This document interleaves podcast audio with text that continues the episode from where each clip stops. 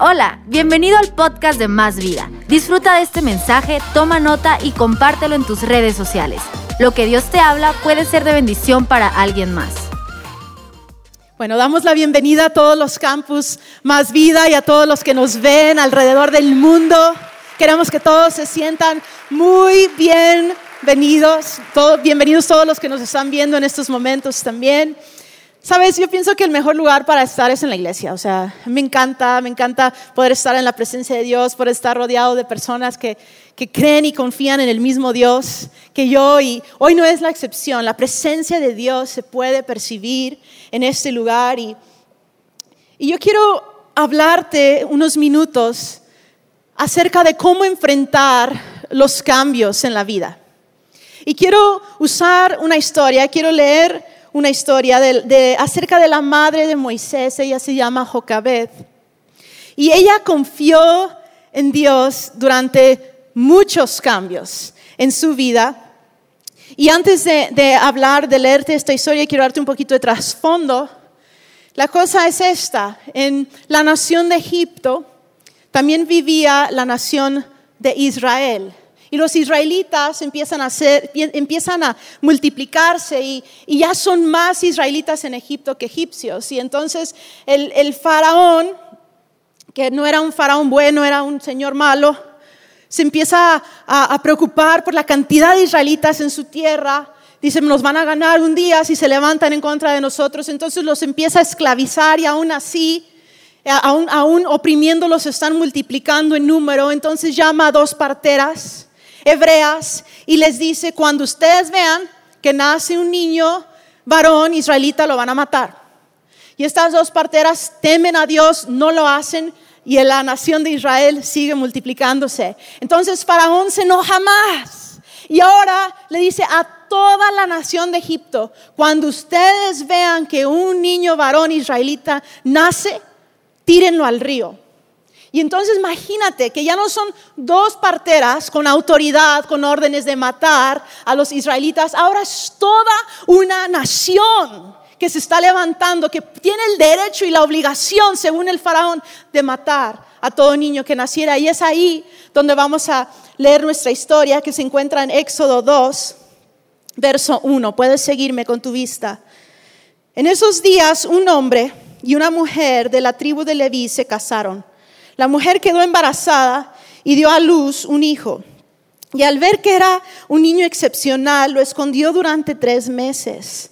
Y cuando ya no pudo ocultarlo más, tomó una canasta de juncos de papiro y lo recubrió con brea y resina para hacerla resistente al agua.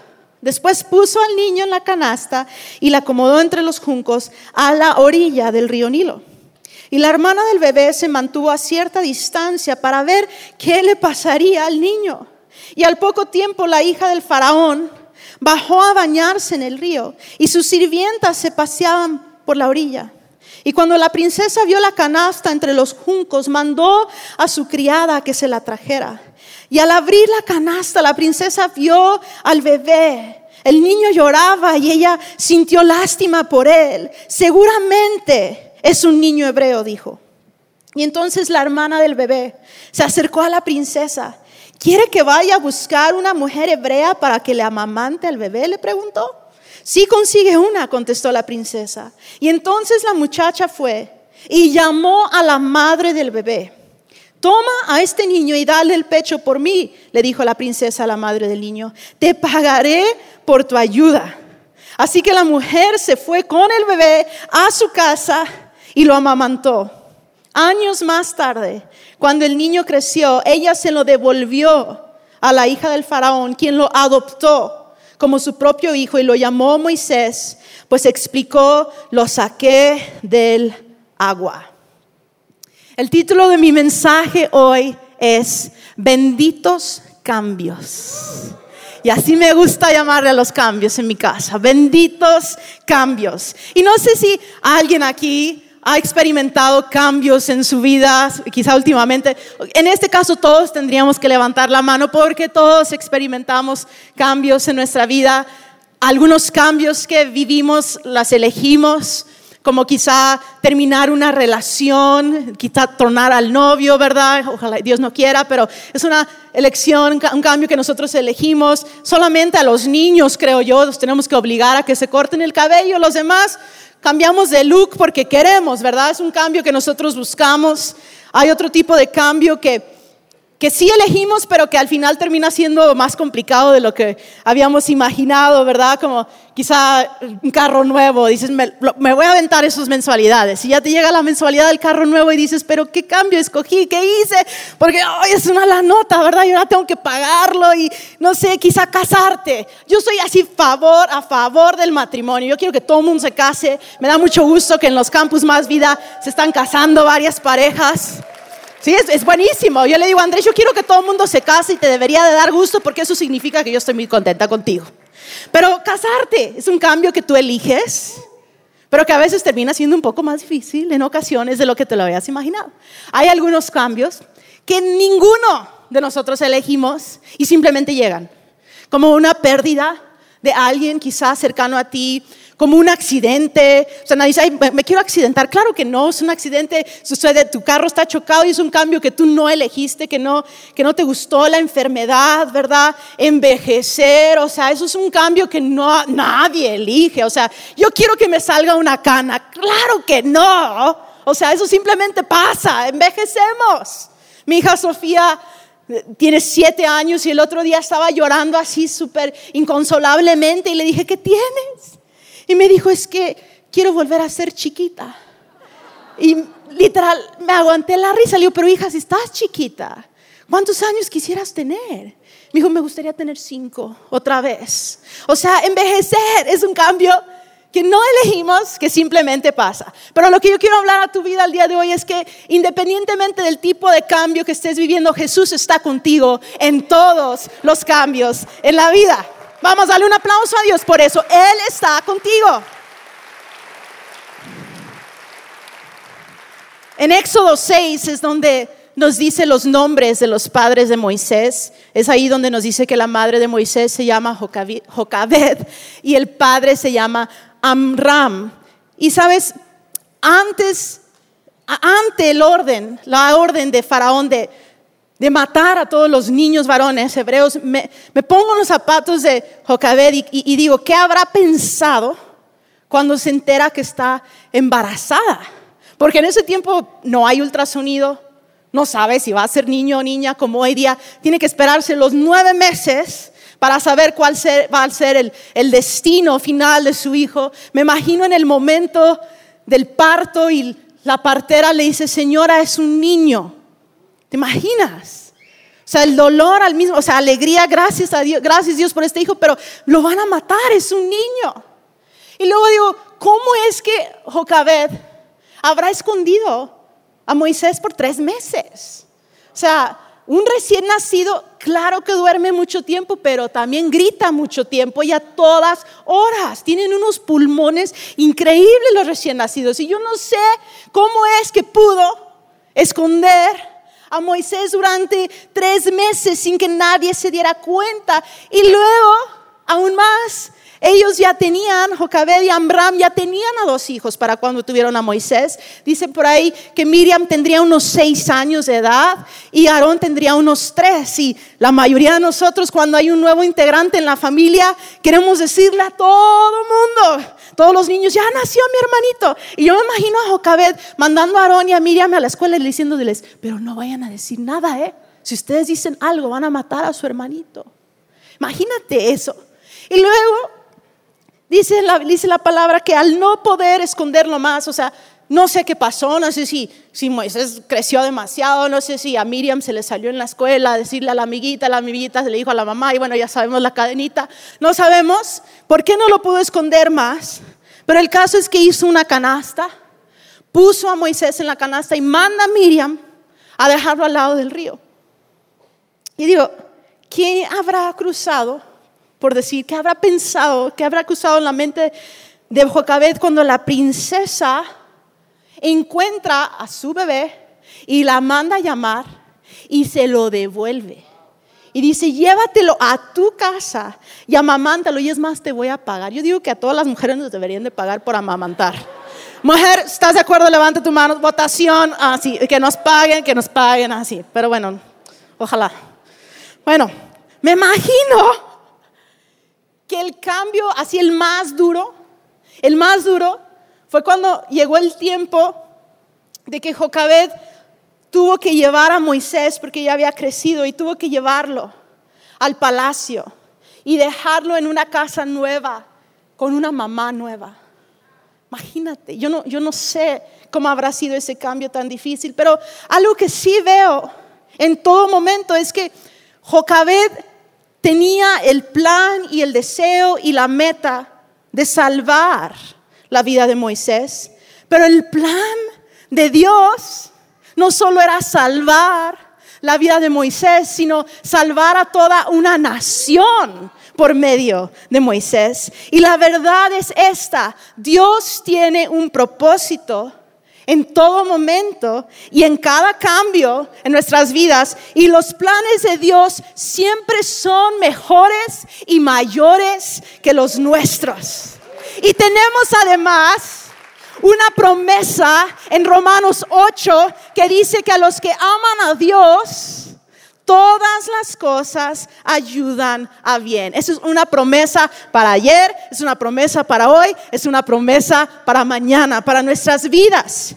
Y cuando confiamos en Jesús, Él usa cada cambio para cumplir su propósito en nosotros. Y no solo eso, tenemos la certeza de que Jesús siempre, siempre está buscando lo mejor para nosotros. Y Dios le dice a alguien el día de hoy que Él está buscando lo mejor para tu vida. Y lo tienes que creer.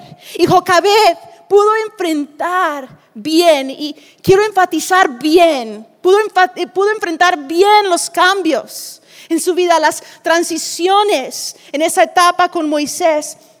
Porque aún en medio de todo, ella pudo confiar en la soberanía y en la bondad de Dios. Y yo no sé qué tú estás viviendo el día de hoy, pero yo quiero decirte y animarte a que enfrentes los cambios en tu vida confiando siempre en la soberanía, en la sabiduría y en la bondad, el amor de Jesús hacia ti.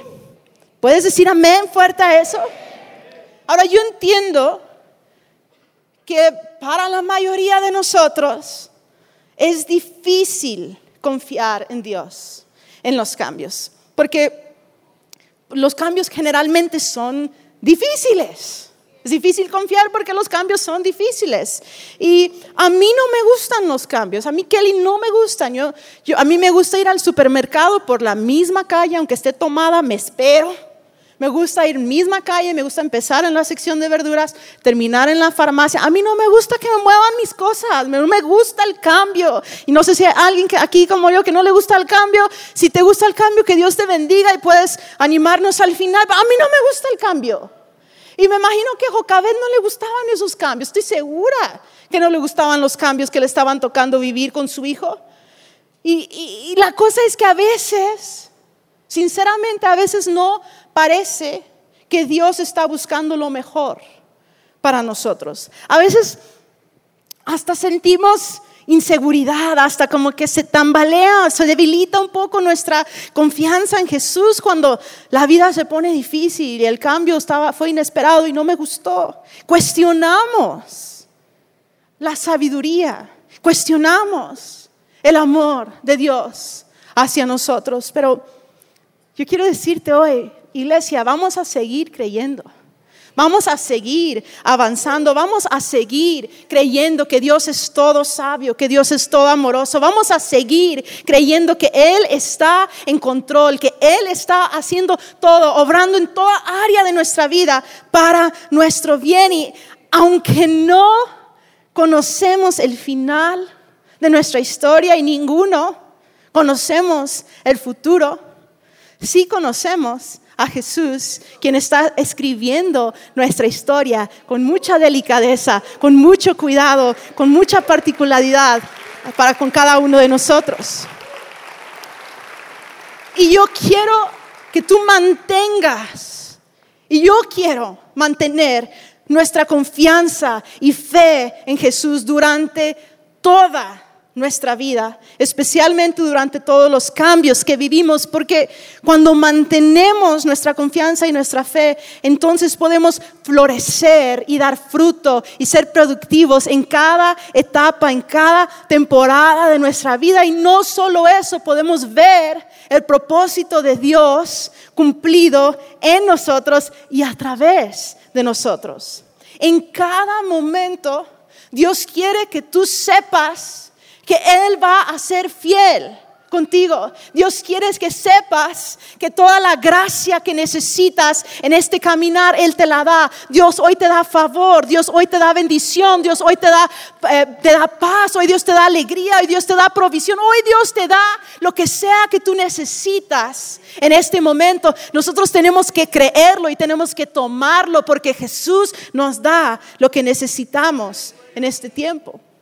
Yo lo creo con todo mi corazón. Y hay cuatro cosas que necesitamos en el cambio y en cambios en nuestra vida. Y si estás tomando notas, sería un buen momento para anotar estas cosas. Y la primera, en los cambios, sé valiente. Sé valiente, dice el verso 2, que Jocabed al, al ver que el niño era excepcional, lo escondió durante tres meses. Ahora, esconder a Moisés significó tener valentía, porque fue un riesgo esconderlo, porque estaban desobedeciendo una orden.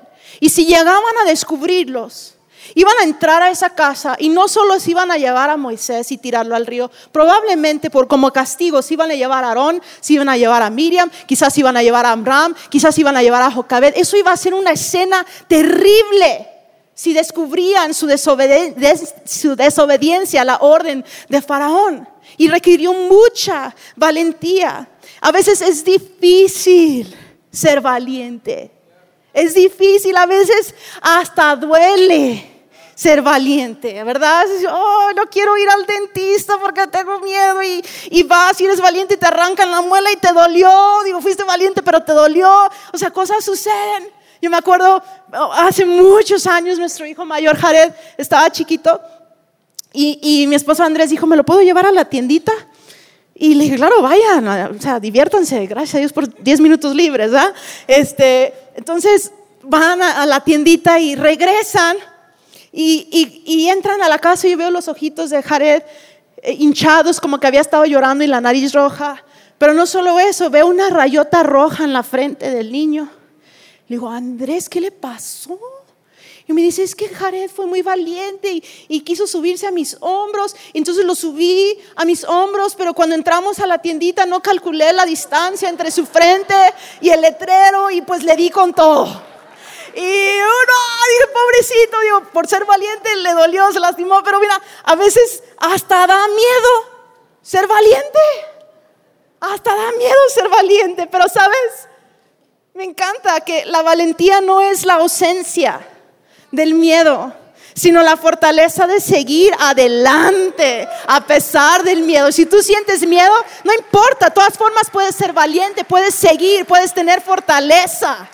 Y dice Josué 1.9, yo te pido que seas fuerte y valiente, que no te desanimes ni tengas miedo, porque yo soy tu Dios y te ayudaré por donde quiera que vayas. Quiero decirte que esto es una promesa para Josué, pero es una promesa para ti, es una promesa para mí el día de hoy. Seamos fuertes y valientes. ¿Por qué? Porque Dios está con nosotros y, y podemos crecer en valentía cuando crecemos en nuestra confianza en Dios. Sigue siendo valiente, sigues confiando en Dios para tu salud, para tus finanzas, para tu matrimonio, en el trabajo, en la escuela. Sigue siendo valiente, sigue confiando porque Dios está contigo. La segunda cosa en los cambios, necesitamos ser sabios. Sé sabios, seamos sabios. Verso 3 dice que cuando no pudo ya ocultarlo, tomó una canasta de juncos de papiro y lo recubrió con brea y resina y la hizo resistente al agua. Yo no sé de dónde sacó esta idea Jocabet, pero finalmente yo creo que fue idea de Dios que él puso en su corazón, crear una canasta. Y la tuvo que hacer muy bien, porque donde iban a colocar esa canasta entre los juncos al lado del río Nilo era un pantano. Yo he estado leyendo acerca de esto y en esas áreas, especialmente ahí, había muchos cocodrilos y había unas arañas acuáticas horribles. Yo cuando llegué a esa foto en, en, la compu dije, no la quiero ver porque a mí no me gustan las arañas. Eh, pero eran unos animales y y, todo eso bien feo en el pantano. Entonces tenía que hacer esa canasta muy bien y dicen, hay fotos incluso de cómo se imaginan que fue la canasta y hasta tenía como una cubierta, como una tapita, porque si se acercaba un cocodrilo y estaba el destapado, se iba a agarrar al niño y se le iba a comer. Y, y ella tuvo que hacer la canasta muy bien y, y, yo no sé cómo supo, no sé si preguntó así disimuladamente, oye, ¿cómo se hace? No sé, me la imagino yendo al, al mercado, ¿verdad? Y está con su canasta, y me da un poquito de resina, y me da un poquito de brea, y, y luego se encuentra la amiga, ¿eh? y amiga, ¿qué estás comprando? Porque cuando te encuentras a una amiga en el súper, te dicen, ¿cómo estás? Y al mismo tiempo están viendo tu canasta, ¿verdad? Para ver que yo me imagino a, a preguntar, ¿y por qué llevas eso? Y dice, no, pues es que voy a hacer una manualidad, ¿verdad? Con Miriam. o sea, estás tratando de ser sabia y al mismo tiempo discreta. Y a lo mejor ni, ni siquiera sabía cómo hacerlo, pero Dios le dio la sabiduría. Y cuando, porque cuando Dios nos pide que hagamos algo, Él nos da la sabiduría para hacerlo. Santiago 1.5 dice, si necesitan sabiduría, pídanselo a nuestro Dios, a nuestro generoso Dios.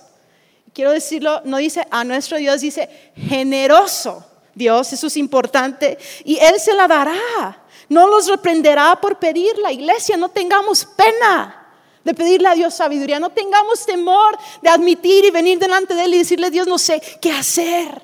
Por favor, dame sabiduría porque Dios te la va a dar. Si se la pides, Dios te dará toda la sabiduría que necesitas para enfrentar bien tu cambio. Y yo quiero decir a alguien aquí que tú eres mucho más sabio, mucho más fuerte, mucho más creativo, mucho más capaz de lo que quizá tú te imaginas. Y cuando Dios te pone en una situación y estás ante un cambio y te da una idea y, y te pide que hagas algo, Él sabe que puedes porque Él te creó.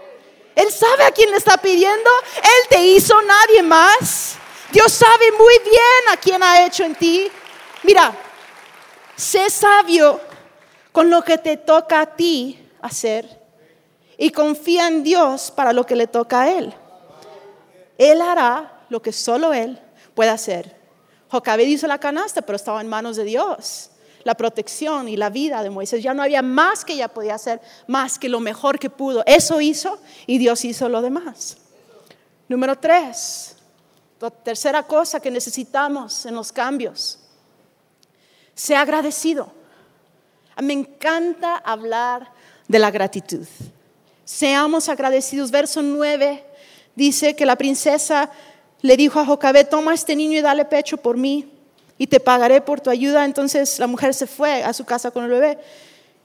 Por ahí se piensa que quizá lo pudo tener Jocabed a Moisés en su casa hasta quizá cuatro años, porque en esos tiempos se amamantaban por, por mucho tiempo y, y claro que no dice ahí el pasaje, y Jocabed se fue muy agradecida a casa, o sea, pues no, no dice eso, pero lo que yo percibo en la historia, yo percibo en la vida de Jocabed es que ella estaba llena de gratitud y, aprovechó, por esa gratitud, aprovechó el tiempo que ella tuvo con Moisés. Y la verdad es que cuando eres agradecido, aprovechas el tiempo, todo el tiempo.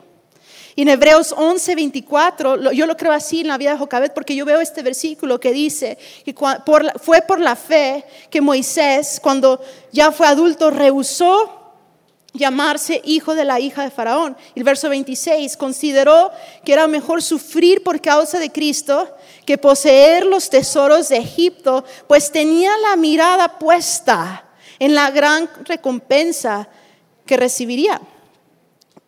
Me da a entender que Moisés siempre supo desde su infancia quién era el Dios verdadero, porque en la casa de Faraón y con la princesa ellos creían en dioses paganos, ellos no le enseñaron acerca de Dios, porque ellos ni creían en Dios. Y pienso yo que fue Jocabed en esos cuatro años quizá, que con gratitud en su corazón aprovechó el tiempo, invirtió en Moisés y fue gracias a Jocabed que, que Moisés sabía quién era su recompensa, que Moisés pudo poner su mirada en la recompensa, no porque en el palacio le enseñaron, sino porque Jocabed le enseñó y lo instruyó. Y sabes, una persona malagradecida se resiente, pero una persona agradecida siempre invierte en las personas, siempre invierten en los demás, invierten en la iglesia, invierten en el reino de Dios, invierten en su familia. La gratitud causa eso en nuestras vidas y la gratitud además nos ayuda a ver el lado, lo digo así, el lado positivo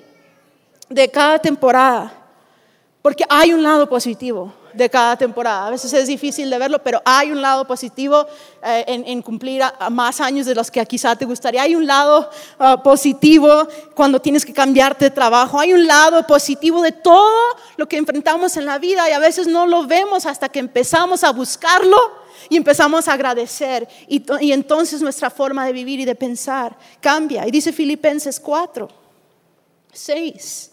No se preocupen por nada este es mi versículo favorito en la Biblia. No se preocupen por nada. En cambio, oren por todo y díganle a Dios lo que necesitan y denle gracias por todo lo que Él ha hecho. Así experimentarán la paz de Dios que supera todo lo que podemos entender. Si te falta paz hoy, quizás es porque te falta un poco de gratitud. Y lo que podemos hacer todos hoy es cuando vayamos a nuestra casa, incluso en unos segundos mientras cantamos, podemos empezar a decirle gracias Dios, no solo pensarlo, verbalizarlo con nuestra boca, empezar a decir gracias Dios. Y yo te aseguro, no porque yo lo digo, sino porque aquí dice que cuando damos gracias, la paz de Dios que sobreabunda en nuestra vida y más allá de lo que podemos entender va a venir sobre nosotros. Me encantaría que tomáramos esa fe, ese paso de gratitud. Y el cuarto paso en los cambios es tener fe. Ten fe. Dice Hebreos 11, la fe es la confianza de que en verdad sucederá lo que esperamos. Es lo que nos da la certeza de las cosas que no podemos ver. Yo veo a una mujer, a Jocabed, que tuvo fe para cada etapa. No sé cuánta fe tuvo, pero fue suficiente. Fue suficiente. Dice Lucas 17, 6. El Señor respondió, si tuvieran fe, aunque fuera tan pequeña, como una semilla de mostaza, podrían decirle a este árbol, desarraígate y échate al mar y les obedecería. No te sientas mal si tienes poquita fe, es suficiente para que Jesús haga algo grande en tu vida, porque un poco de fe es suficiente para que Dios obre, para que Dios cumpla sus propósitos y un poco de fe es suficiente para que Jesús use los cambios en tu vida para tu bien un poquito, con un poquito. Con un poquito de fe Jesús puede hacer mucho. Claro que quiero que mi fe crezca, pero yo quiero animarte el día de hoy con un poquito. Con un poco que tengas es suficiente para Jesús. ¿Sabes que fue un verdadero milagro en sí, algo muy grande? Que la princesa, hija de Faraón, bajara al río Nilo a bañarse. Porque el faraón, digo, tenía palacios, tenían todo el dinero del mundo, tenían eh, tinas enormes que parecían albercas, o sea, perfume en el baño, aguas termales, o sea, como todo lo que te imaginas, así, así más. Y yo no sé, o sea, además el río Nilo era el río más sucio que había. Ella no tenía por qué bajar, o sea, no tenía por qué decirle a las, a las amiguitas, hey, vénganse, vamos a bañar al río. O sea, nada que ver. No tenía por qué hacer eso, pero Dios respaldó la fe de Jocabed y fue Dios quien causó que la hija del faraón bajara al río. Justo en el momento, vimos en la historia, dice que al poco tiempo, no pasó todo el día y pobre Moisés en el sol, al poco tiempo, la princesa bajó al río a bañarse. Y sabes, en cada cambio, en cada reto, en nuestra vida, Jesús es poderoso para respaldar nuestra fe, al acomodar todo a nuestro alrededor para cumplir sus propósitos en nosotros y glorificar su nombre. Jocabed no tuvo nada que ver con que la princesa quisiera bajar al río. Eso lo hizo Dios. Jocabed hizo su parte, Jocabed tuvo fe, pero Dios hizo, lo demás Dios movió el corazón. Y esto me, recuerda cuando Andrés y yo éramos recién casados. Fuimos a una conferencia, a un congreso en la Ciudad de México. Manejamos, no teníamos hijos aún. Y en, ese tiempo, pues no, o sea, no nos sobraba nada, o sea, teníamos todo súper justo, no teníamos tarjetas de crédito, no teníamos tarjetas de débito. Um, y yo vi durante la reunión que bajaron, pasaron los recipientes de la ofrenda y yo vi que Andrés puso dinero y, y me enojé, o sea, como algunas y no que no tenemos, ¿y de dónde sacó? Yo pensando, ¿no? Como algunas esposas aquí, o sea, y no que no tienes, y, y yo vi que puso dinero en, el recipiente. Y bueno, ya, terminó la reunión y Andrés me dice, Kelly, te quiero decir algo, pero no te enojes. Y las mujeres sabemos que cuando el esposo te dice, quiero decirte algo, pero no te enojes, ya te enojaste. O sea, ya estaba, ya estaba enojada. Y me dice, lo que pasa es que acabo de dar todo el dinero que teníamos para regresar a Morelia en la ofrenda. Y yo, ya, ya estaba yo enojándome. Me dice, pero espérate, ya me, me ve la carita. Me dice, espérate, espérate, espérate. Justo cuando yo deposité ese billete en el recipiente de la ofrenda, el señor que estaba enfrente de mí volteó y me dio el mismo billete que yo acababa de poner en el recipiente de la ofrenda y ya tenemos cómo regresar a casa. Y ya me tranquilicé. Pero el punto de esta historia es esta. Dios estaba moviendo el corazón de Andrés, dándole fe para tomar ese paso pero al mismo tiempo que Dios estaba trabajando en el corazón de Andrés, Dios estaba trabajando en el corazón de la persona enfrente de él, estaba ordenando todo y Dios movió el corazón del hombre enfrente justo en el momento, ni siquiera se esperó al final de la reunión, justo en el momento Dios acomodó todo para nuestro bien. Y yo no sé qué está sucediendo en tu vida, pero yo quiero decirte y asegurarte, quiero que te quede claro que Dios está en control y que Él está acomodando todo sin que tú te des cuenta, quizás sin que tú hagas, porque ni siquiera podemos hacer nada en esos casos, pero es Dios el que lo hace y no necesitamos entenderlo todo. No necesitamos eh, entender a Dios, ni siquiera entender los cambios. Lo que tenemos que entender es que Dios sigue siendo Dios y que Él está poniendo todo en lugar para bendecirnos y para cumplir su propósito. Y yo quiero decirte hoy que yo tengo fe que Dios está ordenando todo a tu alrededor porque Él está a punto de sorprenderte con algo muy grande en tu vida. Yo no sé qué es, no sé, eh, pero yo creo que esto es para todos y yo quiero decirte, no temas, porque Dios está ordenando todo y Él está a punto de sorprenderte. Quizá ahorita en este momento, cuando salgas mañana, no sé, pero confía, tu vida está en las manos de Dios y Él está acomodando todo para tu bien. Yo creo que eso merece un aplauso más fuerte porque Dios nos está hablando. Gracias Dios, tienes cuidado de nosotros.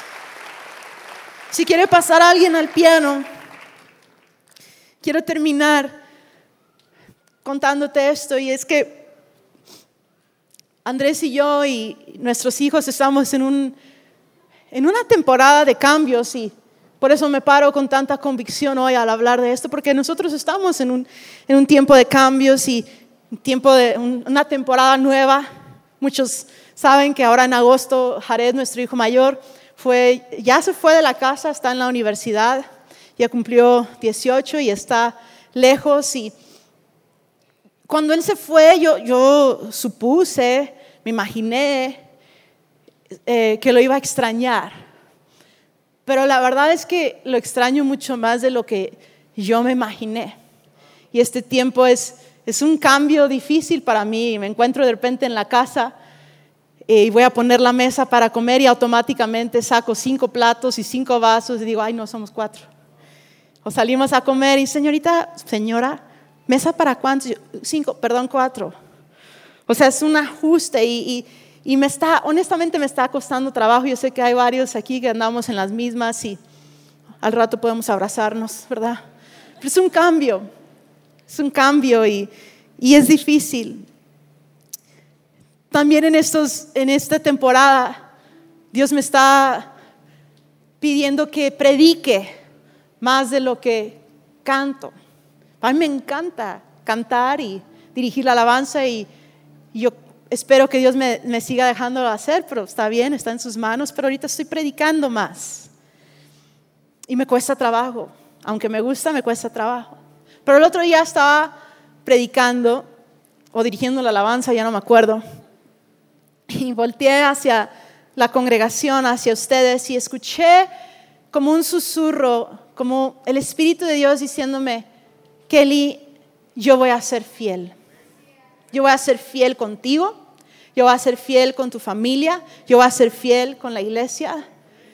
Y sabes que esta palabra no es nada más para Kelly, es para ti. Y hoy el Espíritu de Dios susurra a tu oído, yo voy a ser fiel yo voy a ser fiel. Y esta es la verdad que nos sostiene de que nuestro Dios, quien fue fiel ayer, es fiel hoy y será fiel el día de mañana. Porque dice su palabra, mira, quiero leerte este versículo y vamos a orar.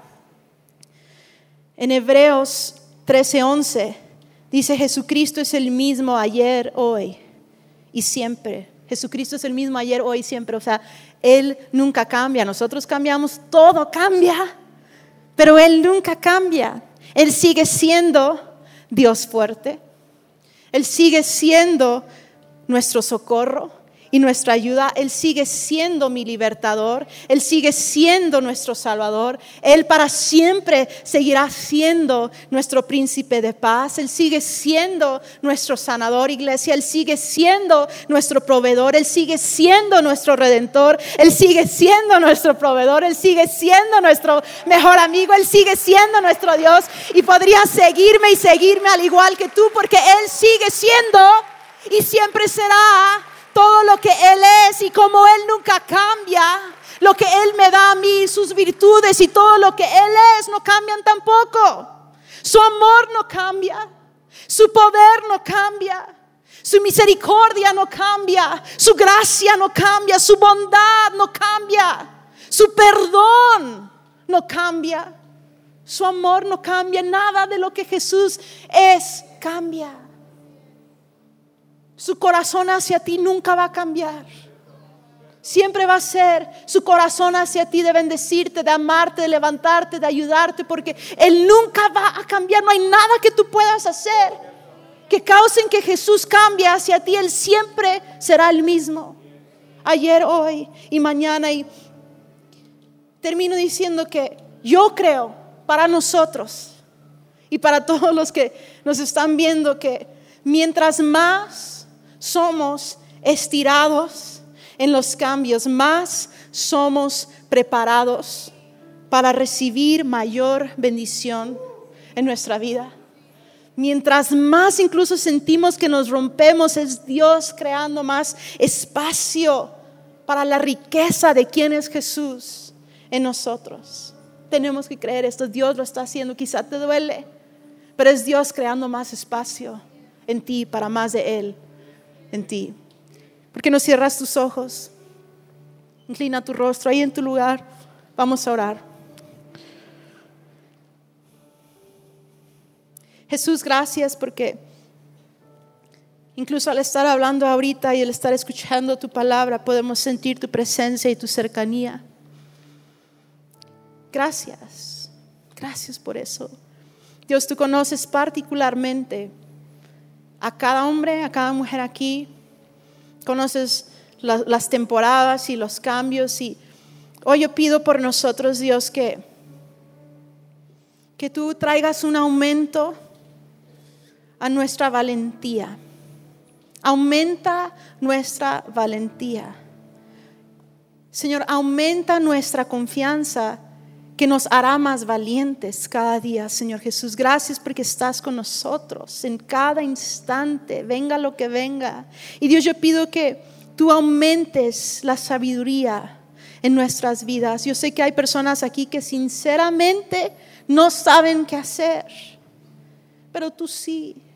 Y Jesús, yo te pido que ahorita en tu presencia tú traigas un aumento de sabiduría. Señor, si quieres hablar a través de una canción, a través de tu palabra, a través de la oración, a través de una persona, a través de algo de lo que yo estoy diciendo ahorita, Señor, yo pido un aumento en sabiduría y claridad en pensamientos ahorita para el siguiente paso en nuestras vidas. Y Dios, yo pido que también aumentes nuestra gratitud. Señor, siempre hay algo, siempre hay algo para darte gracias. Y yo pido que nos renueves en nuestra gratitud y aumentes nuestra gratitud, Señor Jesús. Ayúdanos a, a, dejar de ver nada más lo negativo y encontrar esa cosa positiva, esa cosa buena, Señor Jesús. Simplemente el poder decir, tengo a Jesús es suficiente para estar agradecido. Y Jesús trae un aumento a nuestra fe trae un aumento a nuestra fe. Yo pido en el nombre de Cristo Jesús que a nadie le falla su fe en este lugar, porque tú estás con nosotros. Aumenta nuestra fe más allá de lo que podemos ver, de lo que podemos percibir. Aumenta nuestra fe, Señor, y ayúdanos a tener siempre fe de que tú estás trabajando para nuestro bien. Y así con nuestros ojos cerrados, yo sé que hay alguien o varios aquí que quizás la primera vez que vienen, o ya tienen varias veces viniendo y hoy me escuchas hablar de Jesús y dices, Kelly, yo no lo conozco y yo lo quiero conocer personalmente. Quizá hoy te das cuenta que has estado lejos de Dios y quieres reconciliarte con Él y quieres pedirle que venga a vivir en tu corazón y así con nuestros ojos cerrados, si esa persona eres tú, Permíteme la bendición de orar por ti. Y señálame quién eres para levantando tu mano, por favor. Quiero, quiero orar contigo esta oración de salvación. Gracias, gracias, gracias. Gracias Jesús. Si sientes que Jesús está moviendo tu corazón para pedirle que venga a vivir en ti, levanta tu mano. Este es el momento. Amén, gracias. Ahora todos vamos a poner nuestra mano sobre nuestro corazón y vamos a orar juntos esta oración. Señor Jesús. Hoy reconozco que te necesito, que he estado lejos de ti. Y yo pido que me perdones por todos mis errores. Y a partir de hoy, yo creo que tú eres Dios. Yo creo que tú eres Señor. Yo creo que me salvaste dando tu vida en la cruz por mí. Y te pido que vengas a tomar el control de mi vida y a vivir en mi corazón. Y yo declaro que a partir de hoy yo soy una persona bendecida, que soy amado, que soy hijo, hija de Dios y que tú estás conmigo. En el nombre de Cristo Jesús. Amén. Esperamos que este mensaje te ayude en tu caminar. No olvides suscribirte.